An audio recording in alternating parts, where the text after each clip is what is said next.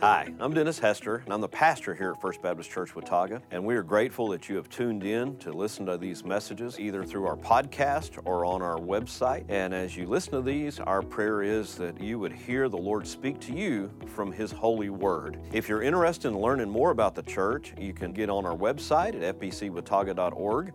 From there, there's a place where you can plan a visit, you can learn more about our beliefs. You can also request prayer through the prayer request page. We'd love to hear from you. Uh, we love to get to know you.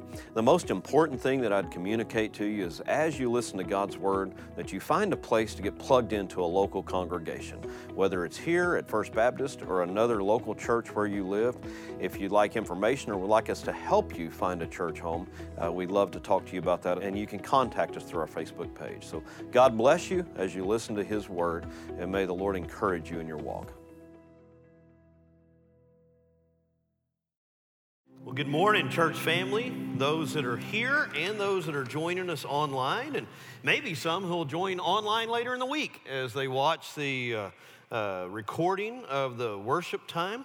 It is a joy to, to gather and worship, and man, what a, what a couple great worship hymn songs today as we get started. There's a hymn that I want to share with you as I start out my uh, message today. And this, it may be familiar to you. It's a hymn that I learned when I was pastoring at First Baptist Church in May, Texas. And uh, to be real honest, uh, I, I, hear it sung periodically. We heard it sung at, uh, at uh, the funeral, the memorial service for Tim's mom. And uh, I, when I hear the, the new version that I've heard in recent years sung, I always feel just a little bit cheated uh, because they, they speed it up, they took a couple words out, and they leave a verse out. And it's a, it's a version that's been made popular by the Gaithers and by Michael English. But uh, I want to share with you uh, the original version as I learned it from uh, the Heavenly Highway Hymnal, uh, hymn number 314. Uh, it was always my request because I love this song. It starts out like this. I dreamed of a city called Glory, so bright and so fair. When I entered the gates, I cried, Holy! The angels all met me there. They showed me from mansion to mansion, and oh, the sights I saw. But I said, I want to see Jesus, the one who died for all. When I entered the gates of the city, my friends knew me well. They showed me all through heaven. The scenes are too numerous to tell. I saw Abraham, Isaac, and Jacob, Mark, Luke, and Timothy. But I said, I want to see Jesus, the one who died for me. Then I bowed on my knees and cried, Holy Holy, holy. And I clapped my hands and sang, Glory, glory to the Son of God. Now, there's one more verse I'm going to save for the end of the message because it fits most appropriately there. But this song, I believe it, it, it could just as easily have been written by John himself, the writer of the gospel that we're going to be studying. Because John, in everything that he does, in fact, it sounds a little bit like some of the things that he wrote in the Revelation. And what John does in his gospel is he elevates Jesus. He wants us to know who Jesus is as he celebrates and brings to light Jesus in all of his deity, in all of his Godhead. Now, if you missed last week's message, I want to encourage you to go back and watch it. We launched our John series, a series on the Gospel of John, a little bit early last week uh, because of some of the COVID stuff and some changes we made. And last week I preached a message on the thesis of the Gospel of John. It, it comes from John chapter 20, verses 30 and 31, where John said, There's a whole lot of things I could have written. I could have filled books with all of the stories I could have told about Jesus. But these things I've written, I recorded these signs so that you might know that Jesus is the Christ, the Son of the living God, and that you might believe in him and have life. And so the thesis of the, the Gospel of John, I kind of laid out last week, and it really would because we're going to spend quite a bit of time in John. So if you have time to download that, watch it on your computer, uh, listen to the podcast. Uh, Matthew's got that in all kinds of places. Uh, if you've got time, listen to that, and that'll help lay the foundation for what we're going to be doing. This is the first week that I'd planned on preaching uh, from the Gospel of John, and we're going to start out in John chapter uh, 1, verse 1, and we're going to be dealing with uh, th- this next several weeks, in fact, a couple months, the theme that, that we're going to see is the Word became flesh. John is talking about Jesus, who is God who came down to earth to dwell among us. And so, if you would turn with me to John chapter 1, verse 1 through 13 is going to be today's text. The scripture says, In the beginning was the Word, and the Word was with God, and the Word was God. He was with God in the beginning, and all things were created through him. And apart from him, not one thing was created that has been created. In him was life, and that life was the light of men. That light shines in the darkness, and yet the darkness did not overcome it. There was a man sent from God whose name was John. He came as a witness to testify about the light, so that all might believe through him. He was not the light, but he came to testify about the light. The true light that gives light to everyone was coming into the world. He was in the world, and the world was created through him, and yet the world did not recognize him. He came, on, he came to his own, and his own people did not receive him.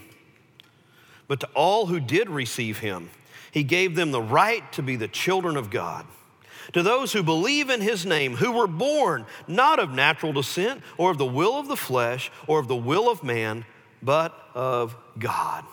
What an incredible prologue, launch John gives us to the gospel of Jesus Christ uh, the story of Jesus. Now, John's gospel, as we said last week, is unlike the rest of the gospels. Matthew, Mark, and Luke were written to give us more of a historical account. Matthew and Luke, in, in particular, give us a genealogy. They, they, go all the way back to Adam and Eve and, and, and talk about where Christ came from, and they're looking at his physical descent. John, in a, in a very real way, gives us a genealogy, but he gives us a different kind of genealogy. He wants us to understand that Jesus is God. That Jesus is God now, that Jesus was God when he stepped on this earth and he walked among us. And in fact, in the beginning, Jesus was God. It, he uses a, a, strange phrase here, a, a, a word that is uh, strange to our ears because he, he identifies Jesus with the Word. And you'll see it capitalized in most of your versions. There's no question that he's talking about Jesus as the man uh, here or that Jesus in, in his personhood. Uh, but when he refers to the Word uh, as He uh, later on, but but it's a little strange to our ears. It's a strange concept. The, the, the language here, there's two different, at least two different words in Greek for a word, okay? A word that is a construction of letters. So like we have on these signs up here. This row is closed. That word closed, you know, that's, that's six letters put together and it has meaning to us. That is a, a, a printed word. There's a Greek word called rhema that is used to define, to describe that. If when we speak of a word, that's what we're talking about, uh, uh the, the rhema. This word that is translated word carried a whole lot larger meaning. It is the Greek word logos. And you, you find it in a lot of our English language kind of rooted in uh, our studies, like psychology. It's the, the study, the breadth of all of the, the, the, the things of the mind, of the brain. And, and so the, the word logos to the Greeks was, was not just about printed letters on a page or uh, a construction of syllables. The word logos was about an idea, a philosophical thought. It was the principle of all of the reasoning of all of the universe. So if you want to wrap up all of thought and all of reasoning and, and, and all of meaning in the universe or all of meaning in a particular realm, it would be the logos. And, and that's, that's kind of how we connect in our English language to the study of something. And so uh, to the Greeks, it had this idea that it was, it was this huge meaningful truth. And that, that doesn't, I mean, we're not too far away from that in the Gospel of John because John is going to say that Jesus is the truth. Uh, many times, and in fact, that's going to be a theme in the Gospel of John. So, all of truth, all of the reality of, of, of, of this huge philosophical thought is wrapped up in the person of Jesus. But it, the word logos didn't just have meaning to the Greeks, though it was a Greek word, it also had meaning to the Hebrews because for them, it kind of equated to the Word of God. The Word of God that was an expression of His divine power, of God's wisdom. And, and thus, in Hebrew thought, when, when Scripture says that God word will never return void, that God's word, once it leaves his mouth, it is effective, it is powerful, it accomplishes something. It even goes back to the idea of the creation story, which clearly John is connecting us to with his first words in this gospel. When he says, in the beginning, that, that conjures up the first few words in Genesis, in the beginning. God created. And so John is making that connection there. And God, in the beginning, spoke as He created. He spoke through His words into existence light and darkness. God spoke the world into existence. It came through His declared word. His word was powerful. Now, I didn't mention this in the first service, but it's not the word itself that's powerful, it's because it was rooted in God. And so don't, don't take me down that road of the word of faith movement that somehow uh, just the word is where the power comes from. The, the, the power is rooted in God. Jesus was referred to the word because he was God. And that gets us to the first point here Jesus is God from before time. And notice I did not say Jesus was God from before time, because Jesus was God before time. Jesus was God at the beginning at creation. Jesus was God when he walked on the earth. Jesus is still God now, and Jesus forever will be God. Jesus is God. And so John here doesn't leave any room for, for question about what he believes. He says, In the beginning was the Word. The Word was with God, and the Word was God. Well, wait a minute. What about that second phrase there? It, it, almost sounds like it says, In the beginning was the Word, and the Word was with God, as though He was a separate entity that was with God, not that He was God. But then He turns right around in the third phrase and says, But He was God. So which is it? Is Jesus with God as a separate entity, or was Jesus God Himself? And the answer to that question is yes. Jesus was with God and Jesus was God. Now, my human brain has a hard time understanding that God could be two in one. And in fact, John is going to flesh it out later on that God's really three in one because the Spirit of God is also one with Christ and one with the Father. And so the Holy Spirit, also, the third person of the Trinity, as we refer to, to Him, is also God. Now, just because my human brain cannot calculate that and figure it out does not mean it's not true. I'll be honest, in all of my years of theology, I, I cannot say with confidence that I've ever fully understood the triune God. But I've come to be okay with that. Because if I could figure him out, if I could define him, then it, in some ways it would put me in a position above God and I'm not God. My brain is not smart enough. My thought is not as high as His, it's not as grand as His. God is higher than me. He's smarter than me. He's grander than me. He's more powerful than me. And so, for John to say in what seems like almost conflicting statements here to me in my little pea brain, in the beginning was the Word, and the Word was with God, and the Word was God, even though my brain can't fully understand it, that does not mean it is not true. There's a lot of things my brain can't fully understand that are still true. I still have not figured out how electrons crawl across the, uh, the, the surface of a copper wire almost instantaneously when I flip a switch to bring the lights on. I doubt there's many of us in here that can fully understand that, but it does. So just because my mind, human reasoning, cannot rationalize it, does not make it untrue. The truth is, Jesus was God in the beginning, which means he, he wasn't created at the beginning, he was already there. Jesus is fully God in the beginning, and he was with God in the beginning. The second thought that I want to bring to you out of this text is that Jesus also is the light of the world. Now, verse three, uh, it deals with what, what we're going to deal with third, and I did this on purpose because John speaks of how Jesus is the creator in verse three, and then he comes back to that now in verse 10. And so I want to look at that next verse. In him, in verse 4, was life. And that life was the light of men. That light shines in the darkness, and yet the darkness did not overcome it. Jesus is the light of the world. It is through him that this world can see what's black and what's white, what is true and what's not true. Henry Blackaby used an illustration in his Experiencing God study when he said that, uh, you know, the disciples, uh, Jesus was asleep in the bow of the boat when a big storm hit, and the, the boat was being overwhelmed with the wind and the waves, and the, the disciples thought the boat was about to sink, and they're bailing water out, and Jesus still laying on a pillow in the front of the boat sleeping. And they, they cried out, they, they, they shouted what they believed to be true. When they woke up, Jesus said, Jesus, we're sinking, we're, we're gonna drown everything that they knew because of what they understood. They were fishermen, they'd been out on that water before in the storm. They believed that they were to sink and drown. They thought that was true. But the truth, as Henry Blackaby said, was asleep in the bow of the boat.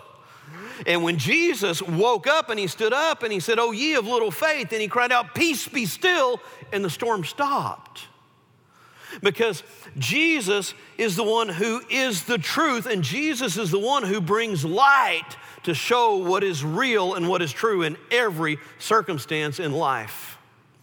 Jesus is the light of the world. As Kevin mentioned earlier, I talked about in the first service, we, right now we're living in a world that seems to be overwhelmed with darkness. These seem to be dark times. There seems to be a lot of untruth out there. Last night, I had called my brother, many of you know, is a, a veteran police officer with, with uh, Austin PD, Austin Police Department. And uh, he was on his way into work. He is a leader of, uh, is actually a leader of a organized crime narcotics unit. But everybody's kind of been called in. It's kind of all hands on deck right now with rioting and protest. And there was all kinds of intelligence. Some of it was out on the news. None of this is, is you know, private stuff. Uh, that there were at least seven different groups that were going to be protesting slash rioting, trying to stir things up in Austin uh, last night. And they actually were bringing in uh, DPS troopers. They were bringing in uh, the, the, sheriff's department, and uh, Bobby was going to be, his team uh, from organized crime was going to be there. And, uh, and he uh, sent me a feed, a live video feed of social media of somebody who was actually embedded or walking around with the protesters. I, I actually watched a couple feeds. In fact, I spent way, way too much time watching some of this last night but I was enthralled by just the darkness, the craziness. The majority of what was going on were just young adults, basically, uh, marching through the streets of Austin, shouting horrible uh, language at anybody in authority police officers. Uh, the, the, Austin City Council has moved to defund the police department, but a couple of city councils aren't fully in favor of defunding the police department, and so they were marching on one of the city councilman's, uh, city councilwoman's house, and they were standing outside her window and shouting all kinds of obscene words and, and horrible things to them. And, and I found myself just wanting to. Of course, there's a comment feed, just like on our on our website right now or on, on Facebook when you're watching this live stream. There was a comment feed going on. And I wanted so badly just to engage and say, but, but don't you see this? Don't you see the truth? Don't you understand what's going on? But I recognize that there's really little to no value in that right now. When, when someone is walking in darkness, when they have chosen to ignore Christ, and they've turned away from Him and they've slammed the door on Him and they've chosen to walk in darkness, they can't see the truth. Once Christ comes into a life, when Christ and His truth is entered into a, a situation, a light shines on that. And, and, and, when, and you can't dispel that light. So you have to do one of two things with the light. You either have to turn and run from it and try to hide from it, or you have to try to shout it out of existence. And so, what I see happening in, in these, uh, in some of these circumstances is just that. You see people trying to shout down the light. They're trying to drown it out with their voices by making their voices louder and louder and louder and more vile language. Or you see them run from the light. That's what John says is going to happen in, in John chapter 3. In fact, some of Jesus' words are that, you know, the light came into the world and people who do evil deeds didn't like the light, so they went and they hid in the darkness. And, and, what Jesus does is he brings light into the world. And ultimately, you're only going to be able to walk in truth. You're only going to be able to see the truth when you walk in the light. But if someone does not have the light, if they don't can't see the truth, there's nothing that I can do or you can do to convince them of that. That light, truth comes from Christ himself. John also tells us that Jesus is the creator. He says there in verse uh, 3 all things were created through him, and apart from him, not one thing that was created has been created. Then he comes back to that idea in verse 10. He was in the world, the world was created through him, and yet the world did not recognize him. Jesus makes it, I mean, John makes it very clear here that Jesus was God at the very beginning. In fact, Matthew uh, read from uh, Colossians chapter 1. It was one of the great hymns of the early church uh, that spoke of all things were created uh, of him and through him and for him. Jesus was the, there at the very agent, he was the very start, he was part of creation. He is the creator. In fact, not a single thing, John says, that was created was created apart from him. So everything that was created, you and me, the, the stars, the skies, the universe, the water, the air, the mountains, all the glory of, of creation that we see was created for him and through him and by him. And Jesus was there at the very beginning. He is the creator. Once again, John is going to leave us without any question whatsoever that Jesus is God. That he was, he was God at the beginning and he's still God now. But the amazing thing John says here in verse 10 is even though he was the creator, his creation did not recognize him.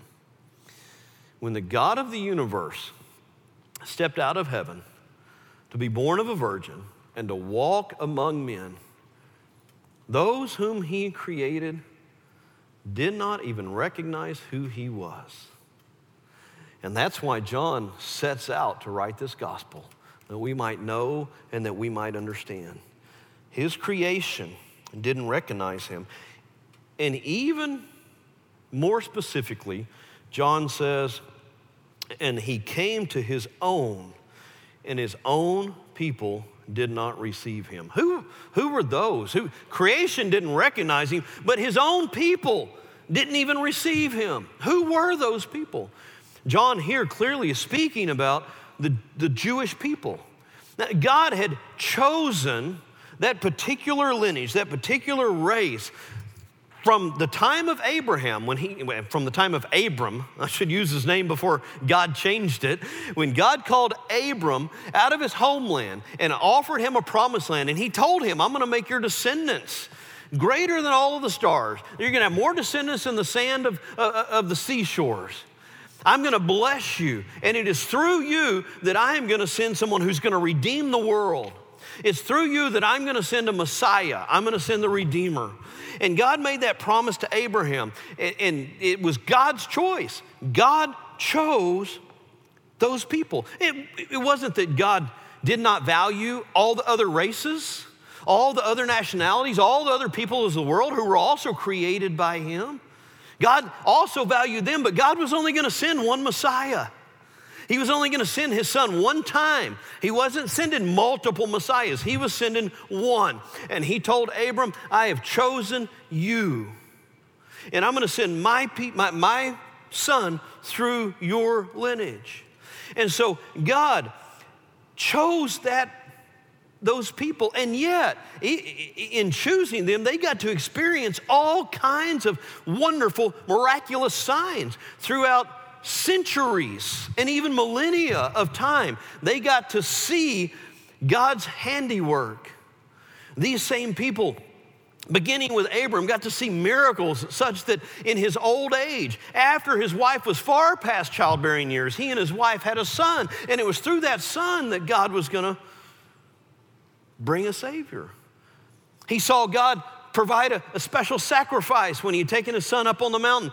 That, that, that this, this people, God's own people, got to see the parting of the Red Sea. They got to see the plagues happen in Egypt. They got to see water come out of a rock. They got to see the walls of Jericho come tumbling down. They, they got to hear from Elijah and Elisha and see the miracles and the signs that were brought about. This chosen people are the ones through whom God sent the prophets over the years and continued to declare prophecies about who Jesus was hundreds of them. And then Jesus was born, fulfilling all of those prophecies, and his people still did not recognize him. And because of that, they did not receive him. Jesus came just as it was predicted. He was born to a Jewish man and woman, he was born of a virgin in Bethlehem. He fulfilled the prophecies of someone who came out of Egypt. And they still did not receive him. Now, that doesn't mean none of the Jewish people received him.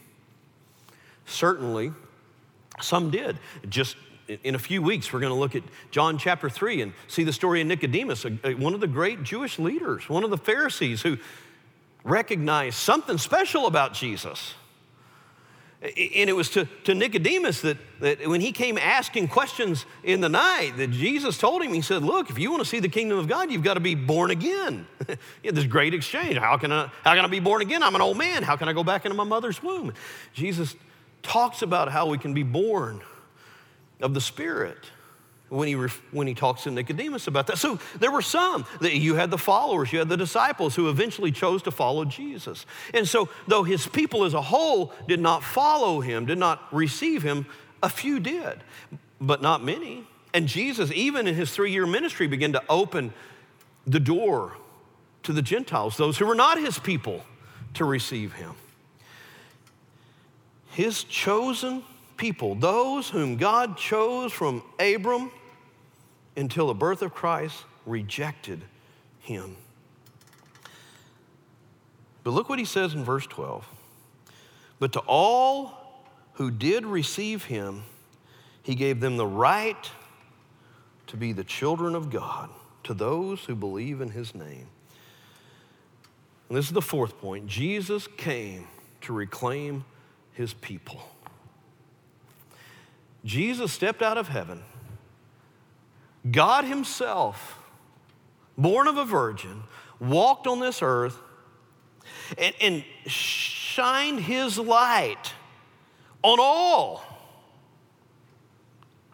on everyone, verse 9 says, so that those who would receive Him could become children of God. I think there's, there's something extremely important here. There's, there's two things that I want to communicate here very carefully. The first one is this not everyone is a child of God. Our, our, our feel good Christianity in our world today likes to say something like this Well, we're all, all of the world are children of God. No, we're not. We're all, all human beings, every single human being bears God's image to some extent. But that image has been tarnished by sin. It's been tarnished by sin from the beginning, as a part of the human race, and it has been tarnished by our own sin. So, not every human being is a child of God.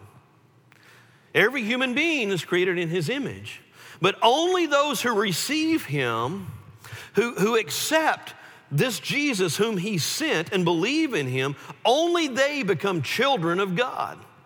And so, scripture teaches us here that not everybody is a child of God, but Jesus came and offered that opportunity to everyone. His light shone on all people. Now, I know that there's varying theologies here, and there's even varying theologies within our own congregation about the atonement of Christ.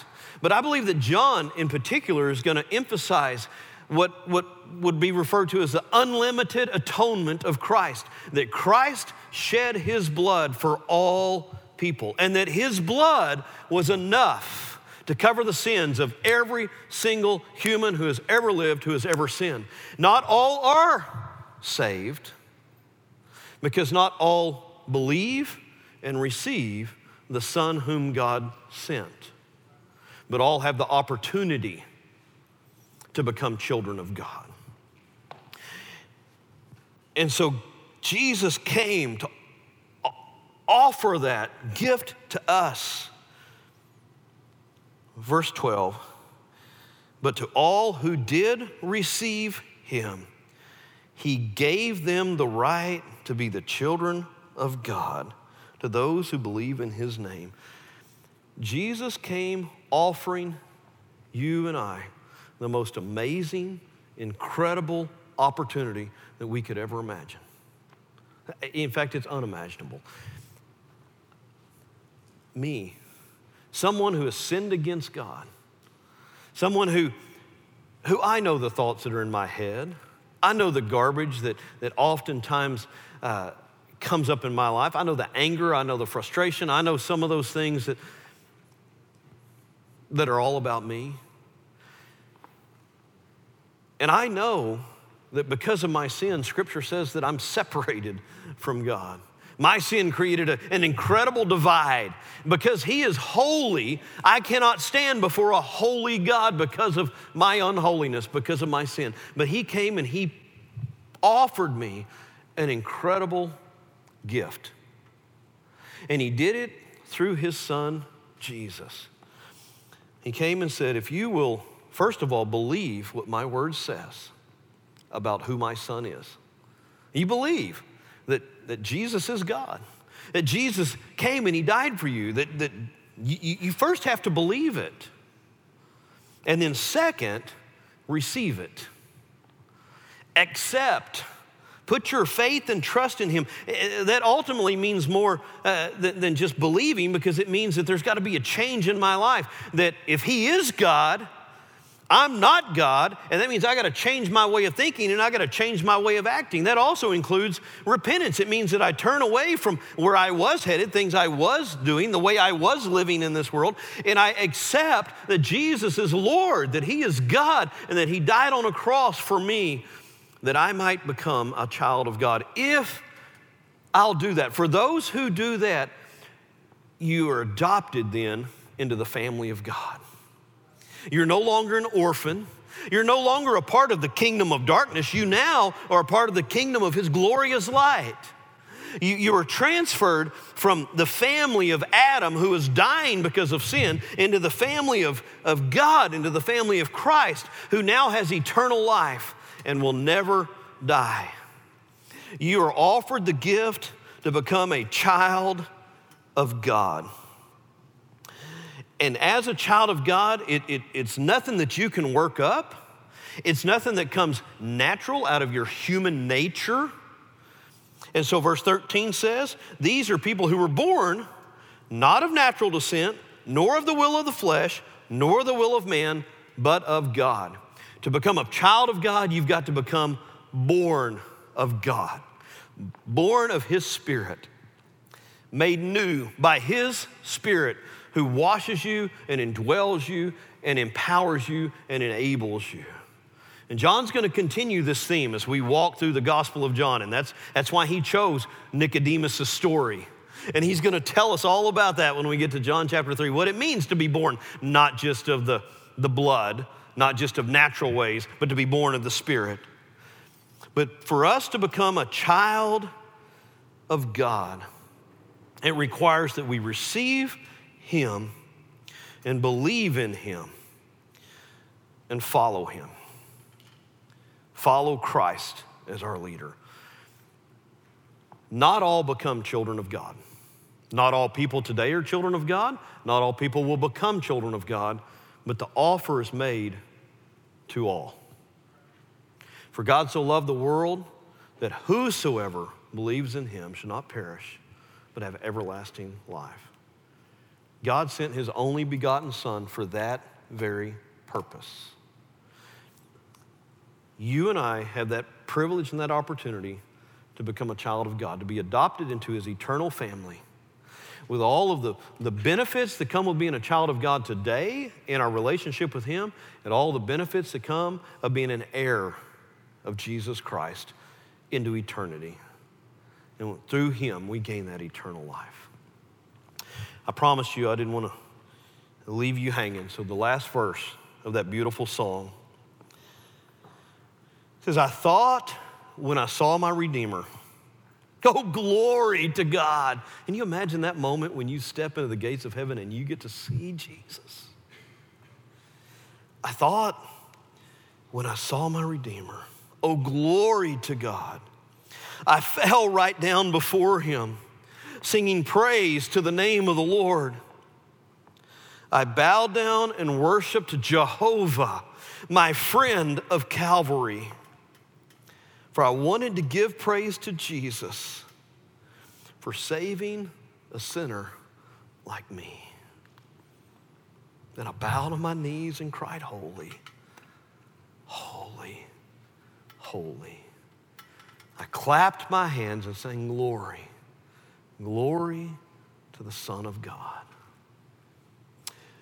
I want to encourage you today as you've heard this message from the prologue of John that if you don't know for certain that you are a child of God, you have any question, any doubt about that in your mind, please reach out to Kevin or I or someone else on staff. I'd love to talk to you about that. See, the truth is, unless you're adopted into God's family, unless you become a child of God, you don't have eternal life. You don't have a hope and a future. You're still an orphan from God, you're separated. And your only hope of eternal life is through the one and only Son whom God sent. There are no other ways. There's no other way to join the family of God. There's no other way to heaven. There's no other way to eternal life except through the one and only Son whom God sent to deliver you. And He's offered you this incredible free gift. If you're watching us from online, I'd encourage you to reach out through our website. You can, if you'd like to sit down, it, it, We'll take appointments. I'd love to meet with you during the week. The offices are open. All you got to do is call or reach out through our prayer request or our contact page. If you're here today and, and you're not certain, get in touch. Grab Kevin or I and, and, and Matthew or one of us and let us talk to you about it. Traditionally, we have an invitation. Every time the gospel's preached, we want to give you an opportunity to respond to the gospel message before we leave this place. But with the pandemic and the COVID stuff, we're not doing that right now. And so I, I, I beseech you if, if you don't know for sure where you stand in your relationship with Christ, get it settled. Don't, don't let this day pass without dealing with that. Would you stand with me? Matthew's going to come and lead us in a closing hymn of worship and a time of response as you pray through what God's speaking to you about. And then uh, Victoria will lead us in a closing prayer.